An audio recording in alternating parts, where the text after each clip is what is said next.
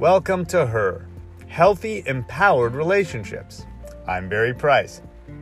You can't always get what you want, but you just might find you get what you need, said the Rolling Stones.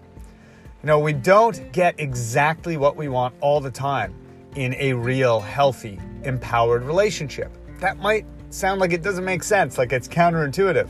Isn't it about getting what we want? The answer is no. First of all, study after study, including internal tracking by some of the biggest dating sites, found that the people who join their sites and list what they're looking for in a partner, right? Because they ask, What do you want in a partner? What the people think they want rarely matches the long term partner that they end up with. These are studies where they look at people who ended up in long term partnerships and did it match what they thought they were looking for. Self reported data on what you want is often the least accurate when it comes to falling in love and relationships.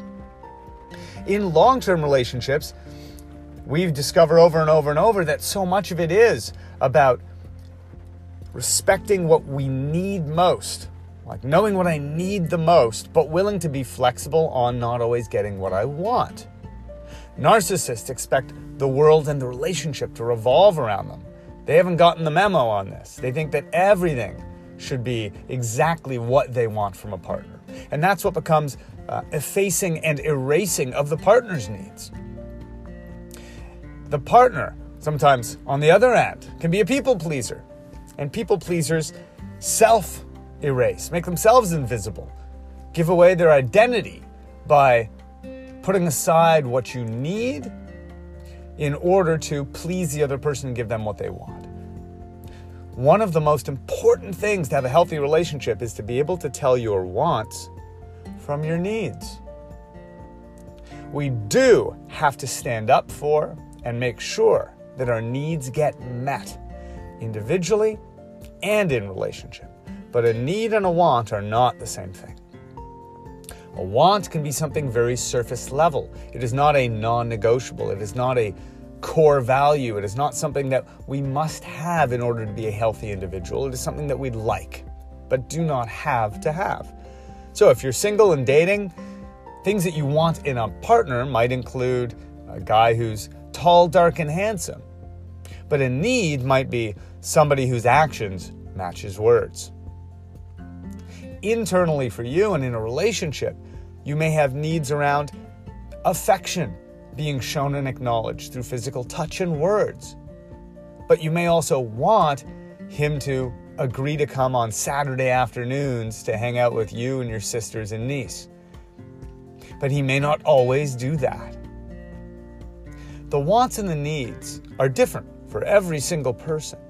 But figuring out your core needs, the most important needs that you feel completely unhealthy without, versus the things that you want, will allow you to begin differentiating between the things that are areas you could compromise in, things that really aren't as important, and things that are absolute musts for you. Whether you're already in a relationship or single. If you're in a relationship, this can drastically reduce areas of conflict, unhealthy lack of boundaries, or one of the partners, whether it's you or your partner, overgiving and overdoing while the other gets their way too much. If you're single, it can help you make sure that you don't give the store away when you get involved in a relationship. And it can also make sure that you are looking for the right things, the important things, the things you really need.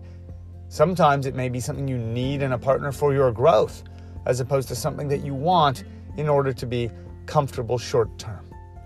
Ask yourself today what is the difference between what I want and what I need?